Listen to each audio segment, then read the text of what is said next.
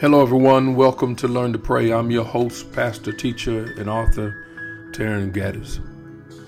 Today's prayer focus, day 18, is bear fruit.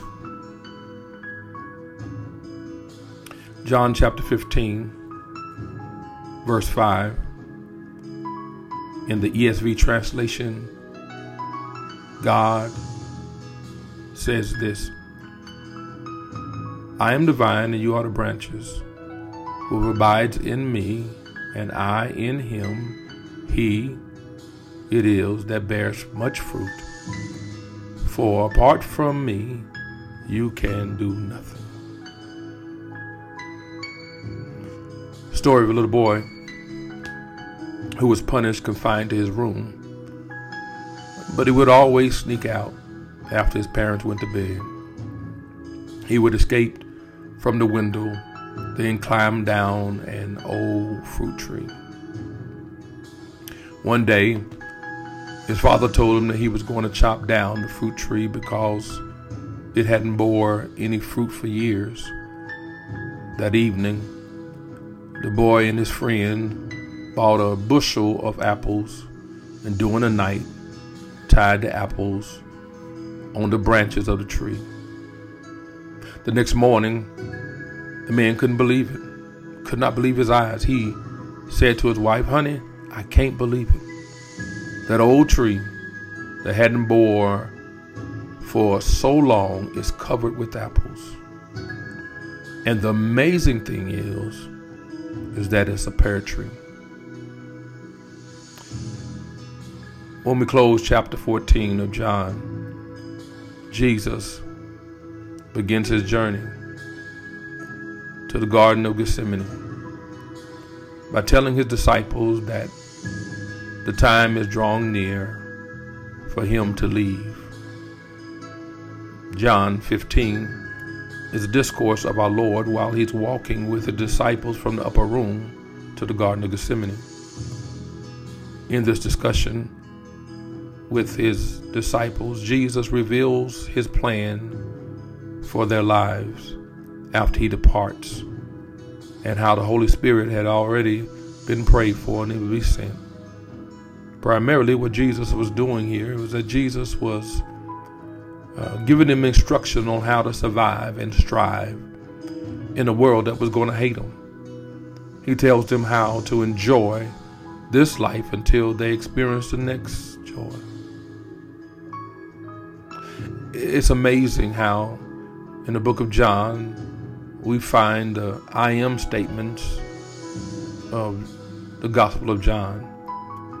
In John chapter 6, we learn that Jesus says, I am the bread of life. He's all we need for our spiritual appetite. In John 9, he says, I'm the light of the world. He's all we need for our spiritual awareness. In John 10, he says, I am the door. He's all we need for our spiritual access. In John 10, he says, I am the good shepherd, and he's all we need for our spiritual acceptance. In John 11, Jesus says, I am the resurrection and the life, and he is all that we need for our spiritual authority. In John 14, he says, I am the way, the truth, and the life. He's all we need for our spiritual assurance. And then John 15, he says, I am divine, which says he's all we need for our, our spiritual abundance. The first ingredient required to bear fruit is the inerrant, infallible, inspired, incorruptible Word of God. Billy Sunday said, if a doctor didn't know any more about medical material than the average church member knows about the Bible, he would be arrested for malpractice. It's important for us to understand how important the Word of God is. Um, the Word of God is God's powerful, preeminent and primary tool in washing our minds, cleaning, cleansing our hearts, and purifying our souls. In Psalms 119, verse 9, we learn that God says, How can a young man keep his way pure? By guarding it according to the word. Again in Psalms 119, verse 11, God's word says this I have stored up your word in my heart that I might not sin against you. The Gospel of John, chapter 17, verse 17, God says, Sanctify them with the truth. Your word is truth. Ephesians chapter 5, verse 26 says, That he might sanctify her, having cleansed her by the washing of water with the word. In other words, what Jesus is speaking of, and the Bible is clearly saying, is that only the Word of God is used to cleanse us. There is no substitute. He says that we must be cleansed in verse 3. Already, listen to his words, you are clean because of the word that I've spoken to you. Remember, God's word is powerful preeminent and the primary tool in washing our minds, cleansing our hearts, and purifying our soul.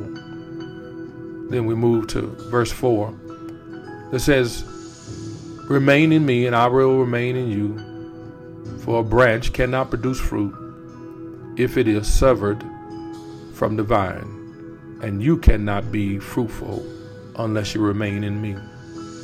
Amy Carmichael says, Never let good books take the place of the Bible. Drink from the well, not from a stream that flows from the well. George Duncan says, God, God never revealed the deep things to those who only drop in for an occasional chat. Of all of the weapons of war used in ancient times, the short sword was the most deadly. When in Ephesians, it tells us to put on the whole armor of God because we wrestle not against flesh and blood. It, it, it, he said, but after putting on all the armor, he said, take up the sword. It was not large, a large slashing sword designed to, to cut or to break, but a sharp sword used in close combat. It was the sword that could penetrate and cause eternal internal damage to organs leading to death. It was used in face to face, hand to hand combat. The deeper it penetrated, the more it accomplished its purpose. And, ladies and gentlemen, of all the weapons available to us, there is none greater than the Word of God. It is the final authority of all matters of faith and practice. And as we get into Jesus, the Word, and as Jesus, the Word gets into us, an amazing, it makes an amazing transformation. It'll automatically take place. And suddenly we find find plans that we didn't make, promises we couldn't keep, purposes we can't destroy, and powers that we don't have. This is the greatest guarantee right here in verse 7. If you abide in me and my word abide in you, ask whatever you wish, and it will be done for you. this is one of the greatest guarantees to answer prayers in the entire Bible. Jesus is saying here, catch this, if we are in the Word and the Word is in us, we have carte blanche in prayer. Whatever we ask will be done. It's not my word, that change his will, but it's his word that changes my will. As I begin to grow in the word of God, suddenly my desire became not my desire, but his desire. My plans became his plans, and his will became my will. What an amazing transformation that the word takes. And as a result of embracing the, the truthful word as it is enjoyed in our fruitful walk. Jesus identifies himself as the source, the substance, and the secret of a fruitful Christian life. In verse 1, he says, I am the true vine, and my Father is the vine dresser. In verse 5, he says, I am the vine, and you are the branches. The vine had become a symbol of the nation of Israel. It was founded on a Jewish coin in the Maccabee period. And in the day when our Lord walked upon the earth, there was a huge network of vines adorning the entrance of the temple, the temple of Herod, evaluated by some at the value of almost $12 million. Throughout the Bible, Israel is depicted as divine. In Psalms 90, verse 8, Israel is divine, brought out of Egypt into Canaan. In Isaiah 5, Israel is divine that has produced no fruit. In Jeremiah 2, Israel has been, become the uh, degenerated vine. In Romans chapter 11, Gentiles are grafted into the vine vines and branches used to depict the relationship Jesus has with his people. Without the vine, there could be no branches. But without the branches, there would still be a vine. The, the vine is rooted to the soul and is a source of nourishment nourishment that enables the branches to grow. Ladies and gentlemen, the ability to grow does not lie within the branches, but within the vine. No branch that is severed, separated, or shedded, shredded from the vine has any chance of bearing fruit. Separated, severed, or shredded, when the connection is broken between the branch and the vine, watch what happens. The vine will go on producing other branches, but the branch will wither, dry up, and die. However, as long as the branch continues to be attached and connected to the vine, it will continue to serve its purpose and bring forth fruit. Isn't it interesting that Jesus never told us to produce fruit, only to bear it? Why, you asked? I'm glad you asked. Because a branch cannot produce something that is that it doesn't possess. A branch possess, possesses no fruit.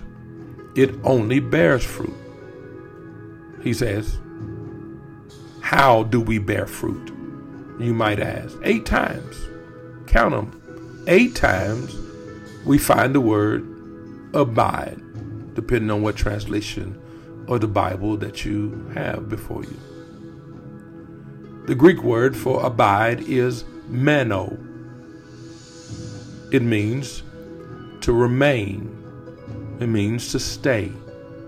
It means to dwell. It means to endure. It means to be present. It means to stand. It means to tarry. And it means to continue. The underlying, underlining meaning of this word or term is used of the idea of belief. Abiding gives the idea of belief. Negatively, This is seen in John chapter 5, verse 38. And you do not have his word abiding in you, for you do not believe the one who has sent me. One who truly abides in in the one that he truly believes has power. The one who truly abides is the one who truly believes. Because he believes, his whole life style is affected.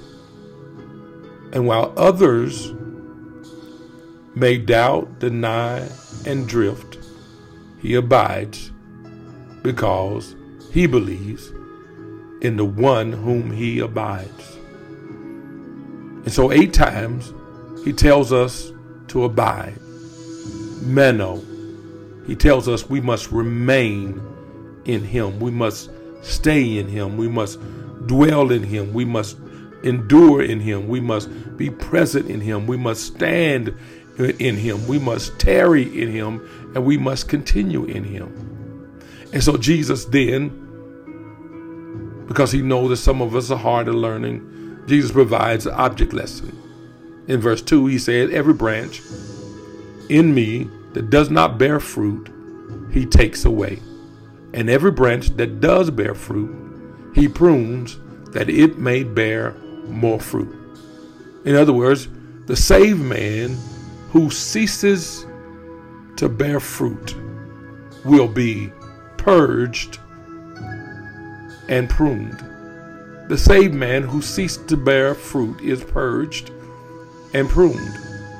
And God may use trials and troubles and tribulations and tragedies to prune off the rough spots that will cause us not to bear fruit so that you and I can bear more fruit. Sometimes we feel like that when we're going through trials and troubles and tribulations and tragedies that and God begins to prune on us that we think that we're outside the will of God. But John clearly says in verse 2, it means that we are in the will of God. Because what God is doing is pruning uh, for us the rough spots that causes us not to bear fruit. But in, in verse 2, he teaches us about the saved man that ceases to bear fruit. But in, in, chap, in verse 6, he teaches us about the lost man who could not bear fruit. Verse 6 If anyone does, abide, does not abide in me, he is thrown away like a branch and withers, and the branches are gathered, thrown into the fire, and burned. If a person is not bearing fruit in their lives, it is an indication, hear me, ladies and gentlemen, it is an indication of a lack of growth or a lack of grace. When a person does not bear fruit in their lives, it's an indication of two things. It's an indication of number one, a lack of growth, or number two, a lack of grace. Either they are backslidden or they're lost. However, the secret of bearing fruit is to abide, to remain, to stay, to continue to live with the Word of God and live by the Word of God and live through the Word of God and live in the Word of God. I like how Jesus exposes this and expands this idea of bearing fruit. Because in verse 2, he says, You bear fruit. In verse the, the B part of verse 2, he describes it as more fruit. And then in verse 5 and verse 8, he talks about much fruit. He says in verse 2, you bear fruit. In verse B part of verse 2, you bear more fruit. In in verses 5 and 8, he says you bear much fruit. And so what this looks like is is that as we begin to abide, we begin to bear fruit. As we continue to abide, we begin to bear more fruit. And as we go on abiding day by day, Jesus is saying that it is possible for us to bear much fruit. I believe that it's safe to ask what kind of fruits? What kind of fruit? Since the greatest commentary on the Bible is the Bible, let's let the Bible speak for itself. In Proverbs 11:30, the Bible says, "The fruit of righteousness is a tree of life, and whoever captures or wins souls is wise." So, one kind of fruit is sharing God's story. Philippians chapter 1 verse 11 says, "Feeling filled with the fruit of righteousness that comes through Jesus Christ to the glory and praise of God." So, what kind of fruit? Sharing God's story. What kind of fruit? That's found in the, if, uh, Philippians chapter 1 verse 11. It is to study God's Word and to connect with God's family. And then Hebrews chapter 13, verse 15 simply says, Through him, then let us continuously offer up sacrifices of praise to God. That is, the fruit of my uh, fruit of our lips that acknowledges his name. And you probably already guessed it. This fruit is to worship God's name. Those would be hard to rank, but doesn't it make sense? You may have walked into this thinking, Pastor, what is fruit? What is the fruit that I need to bear? When I became a Christian, I started out abiding in Jesus. He put a love in my heart for lost people. And I bear fruit by telling them about Jesus. As I grow and continue to abide in Him, I begin to bear more fruit as I become more like Jesus. To the point that I don't care, I don't have to wait until Sunday to praise Him, but I began to bear much fruit to where I can get my praise on in the church house or in my house or in my shower or in my car. Do you know what most people notice when they first see a tree? It's not the vine, it's the branches. The branches are the first impression of the tree. If they are in full bloom and manicured and, and perfect and loaded with fruit, then it's a reflection of a healthy, vibrant tree. But verse 8 says, By this my Father is glorified, that you bear much fruit, and so prove to be my disciples. Christians whose lives are blooming full of fruit make the Father look good. I think I ought to say it again. Christians who live a blooming, full of fruit life makes the Father look good. Now, if you've been listening to me over the last 18 days, then you know what's about to come. Now comes the questions.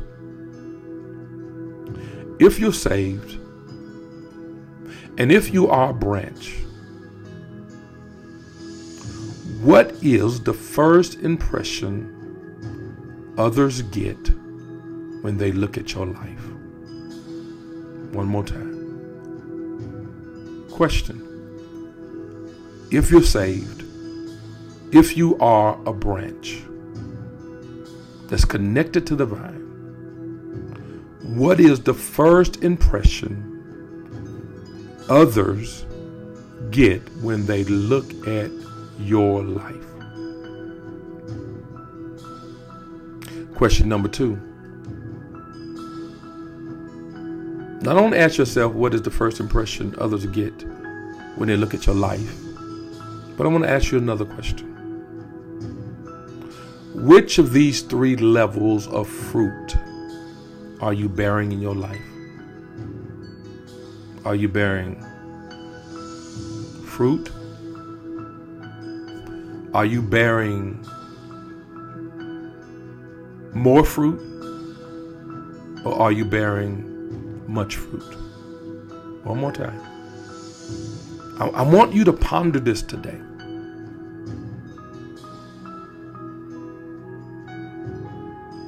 What level are you? Where where are you in your spiritual journey?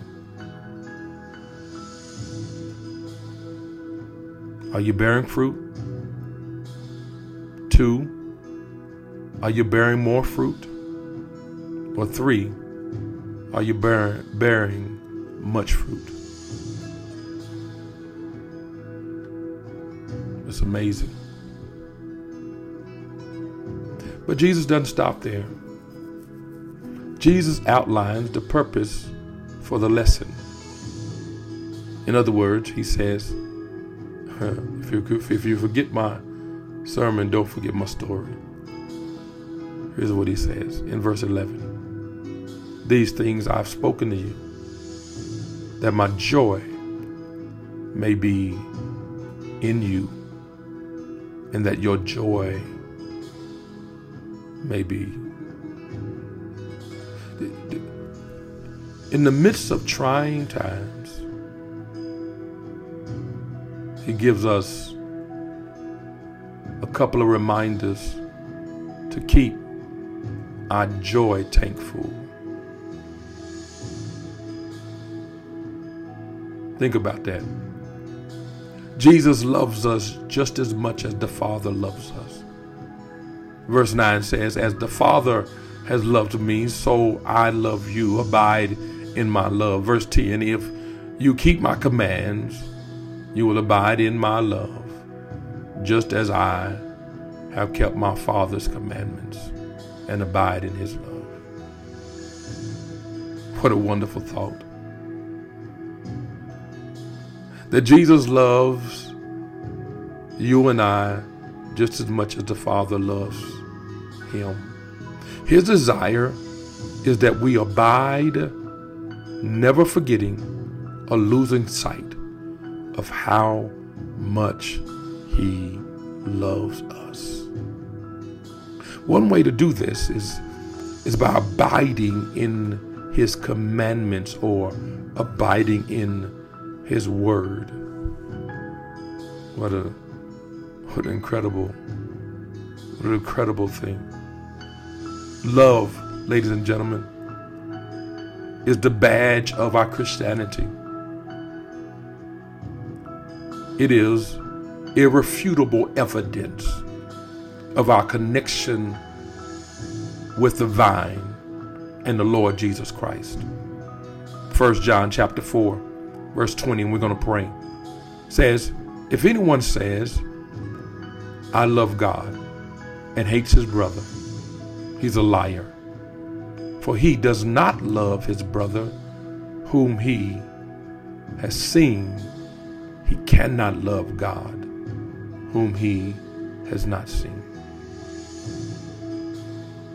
It has always amazed me to see people who profess to love Christ but act like they hate Christians. The hating, hopeless, helpless, homeless, lost, lonely, lavishing, all to strike a chord of compassion within us. The down and out, the in and out, the up and down, and the out. It ought to all move us to tears when we see a brother or a sister who are far away and have no idea of the love of Christ. He says in verse 14 that you are my friend if you do what I commanded you.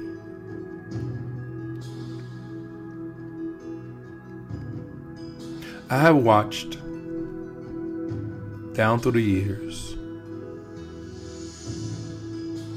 those who seem to have started out well, but they ceased to abide. So they didn't finish. Verse 16 says, You did not choose me, but I chose you and appointed you that you should go and bear fruit, and that your fruit should abide, so that whatever you asked the Father in my name, he will give it to you.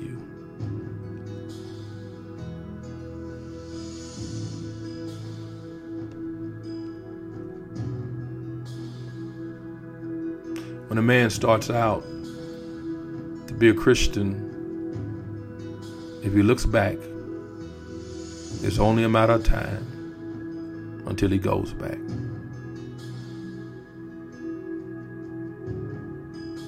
Last question. When you stand before God in front of our Lord and Savior Jesus Christ, will you stand in a fruitful life?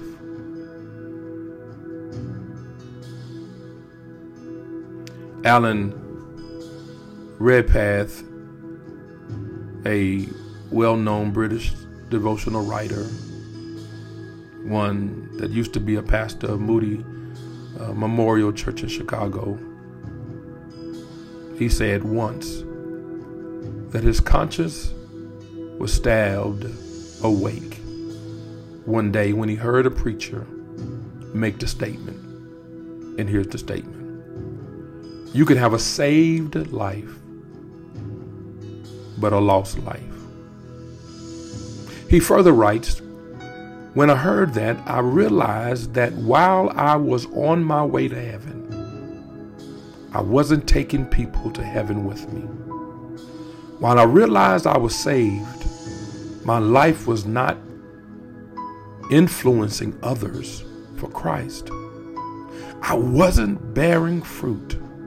My life was barren because I wasn't serving God.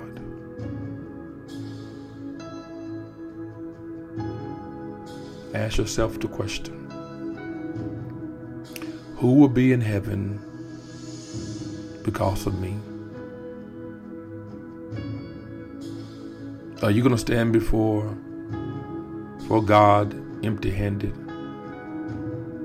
Who's going to be in heaven because of you? Who's going to run up to you and say, "Because of you, I am in heaven and I'm saved"? Are there any lives that you've helped along the way? What kind of impact or difference have you made in the kingdom of God? I don't know about you, but I want to bear the fruit that God had purposed and planned and predestined for me to bear every day until He comes home. Let's pray.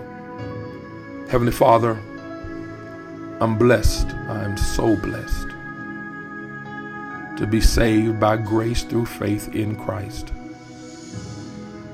I desire to live godly in Christ Jesus, to grow in grace, and to produce spiritual fruit that is honoring to you.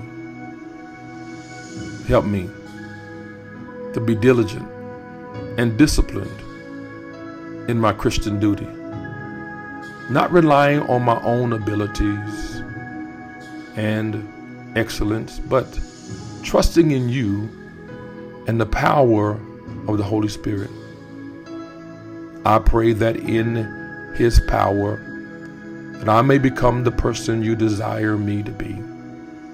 I pray that as I grow in grace and increasingly develop in my spiritual walk, that I'll realize more clearly how precious to you it is to live my life with these attributes.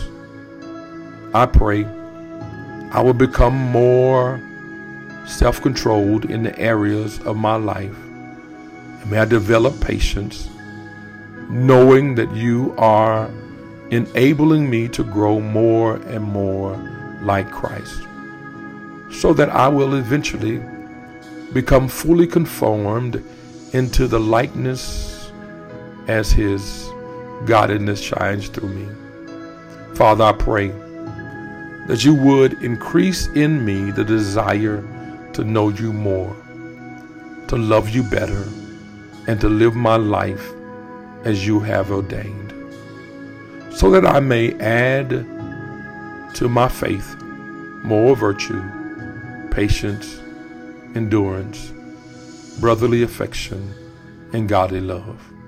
I pray that my life may be rooted and grounded in Christ and that I will be useful to you and fruitful in all I say, in all I do.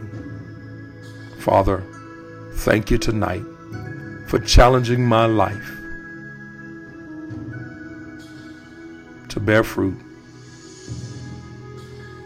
to bear more fruit, and to bear much fruit. Help me to live my life that you may be glorified in my life and that my life may remain hidden with Christ and with Christ in God. And it's in his name we pray. Amen and amen.